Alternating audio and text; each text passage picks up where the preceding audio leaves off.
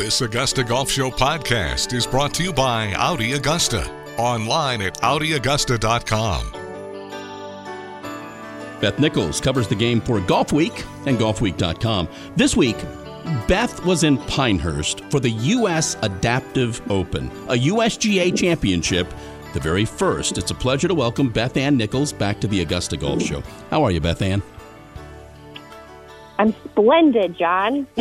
oh, wow. Splendid. Um, okay, I have spent the better part of this program this morning talking, well, talking about the Open Championship, but with Peter Kessler and John Feinstein, LIV has come up, greed has come up, you know, the talk of growing the game. But you've been in a very special environment this week in Pinehurst with very special golfers. Tell me a little bit about this experience. Yes, this is why I'm splendid because you can't you can't come to the U.S. Adaptive Open and not walk away truly inspired. You know, I, I mean, it's I've, I've never seen anything like it. You also feel like you know you can't complain and shouldn't complain about anything when you see what these athletes have overcome uh, to, to get to this tournament. And and there's 96 players in the inaugural field and 96 exceptional stories. It's, it's truly it's truly amazing, and I and I hope that you know that somehow this the USGA finds a way to televise this and and really get it out there because I think so many people lives will be changed by watching this. Is it is it always it's always going to be at Pinehurst at least for the foreseeable future, right? Well, I, it's my understanding that the first two years will be here at number six so that they can get a. They didn't want to try to you know do too much too soon by by changing it the next year. Mm. So the first two years will be at number six, but then I think they are going to move it around the country. Oh, okay, okay. Um, if you can, tell me, tell the listener. Give me, give me a couple of the stories. If I said, give me three people that you just will never forget, BA, it, who comes to mind?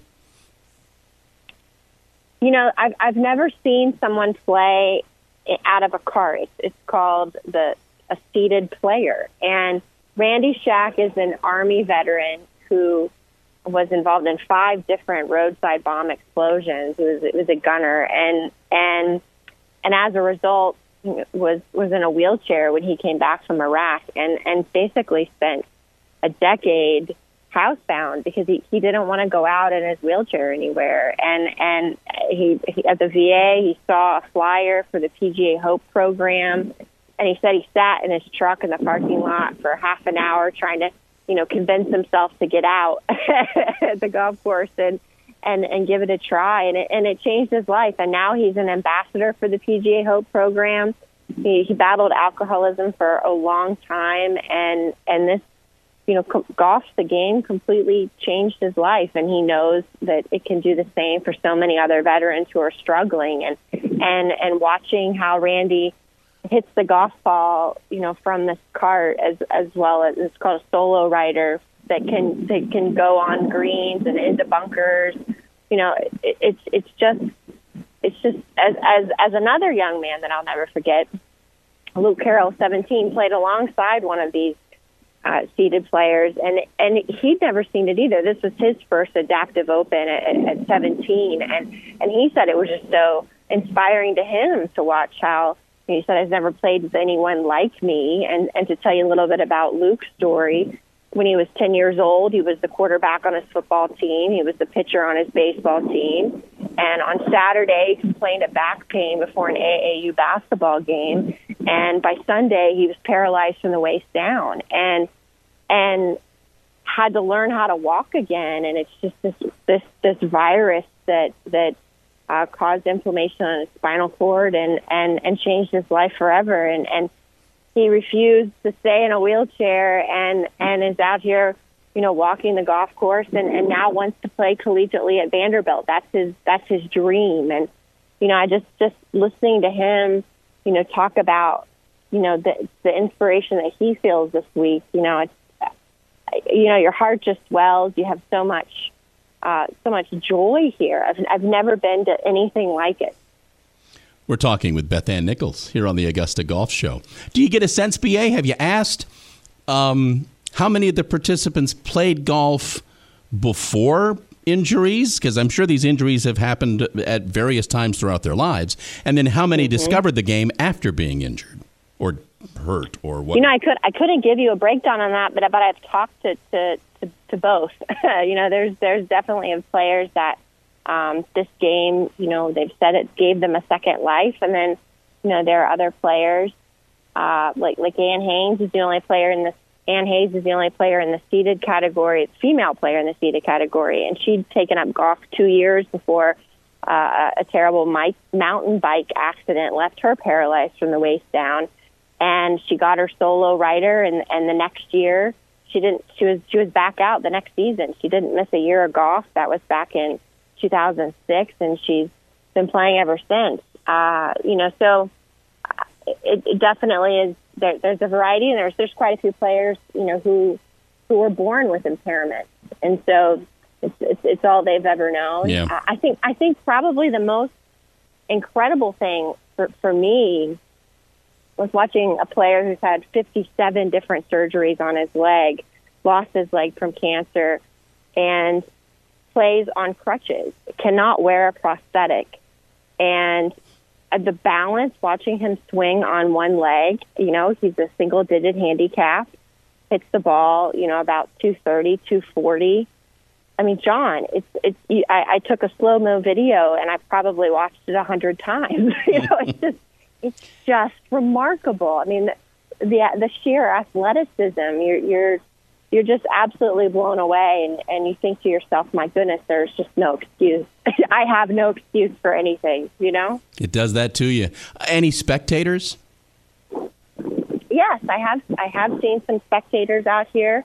Uh, you know, hopefully, as the word gets out more about this championship, will there there will be more in the coming years. I, I definitely think that you know there needs to be more um, awareness through television. As I said earlier, I think that would certainly help. But you know, I've had I've had people email me that have just been following me on Twitter and you know watching the videos that I've been posting that that have you know children with with different impairments and disabilities and and you know you know just watching these players you know just on my Twitter feed has given them hope of of what their children can do in the future and so uh, I just think that uh, just remarkable. And there's a lot of talk about golf in the Paralympics here. That's what a lot of these players are hoping that uh, this is a huge step toward golf in the, in the Paralympics.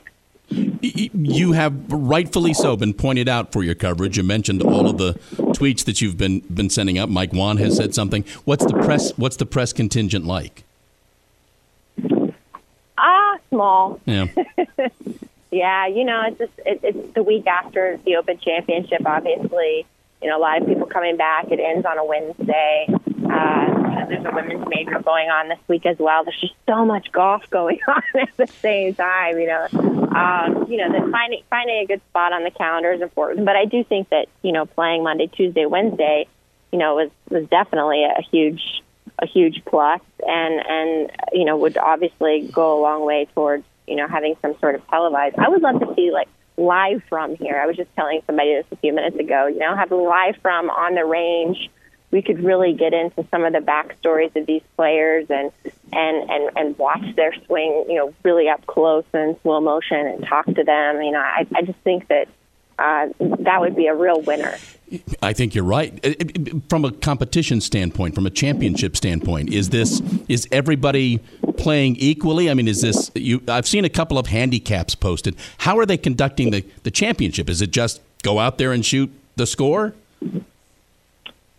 it, it is, uh, but okay. but, it, but it's it's highly unusual in that um, you you're seeing men and women playing together of all, you know all different handicaps, uh, all different ages, different impairments, playing from four different tees.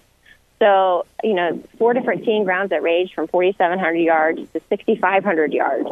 So, you know, in a way, it's very much like you and I go out and play golf, where our foursome, you know, mm-hmm. usually, you know, mixed foursome of men and women playing from different sets of tees.